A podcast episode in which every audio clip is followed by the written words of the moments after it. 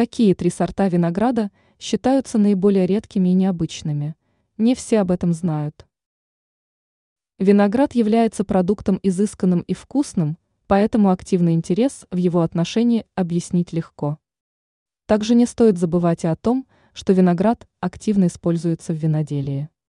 Существует масса разновидностей продукта, которые отличаются вкусом, размером и сферой применения.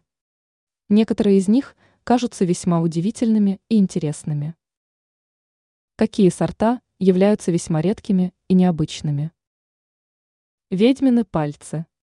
Виноград со столь экзотическим названием произрастает исключительно на территории США. Более того, им занимается всего один производитель.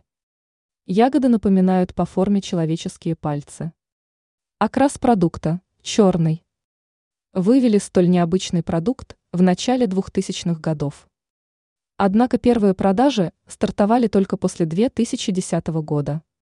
Из-за ограниченного количества винограда стоимость на него высокая. Считается, что его вкус чем-то напоминает сладкую вату. Рубиновый виноград. Данная разновидность также была выведена с помощью человека.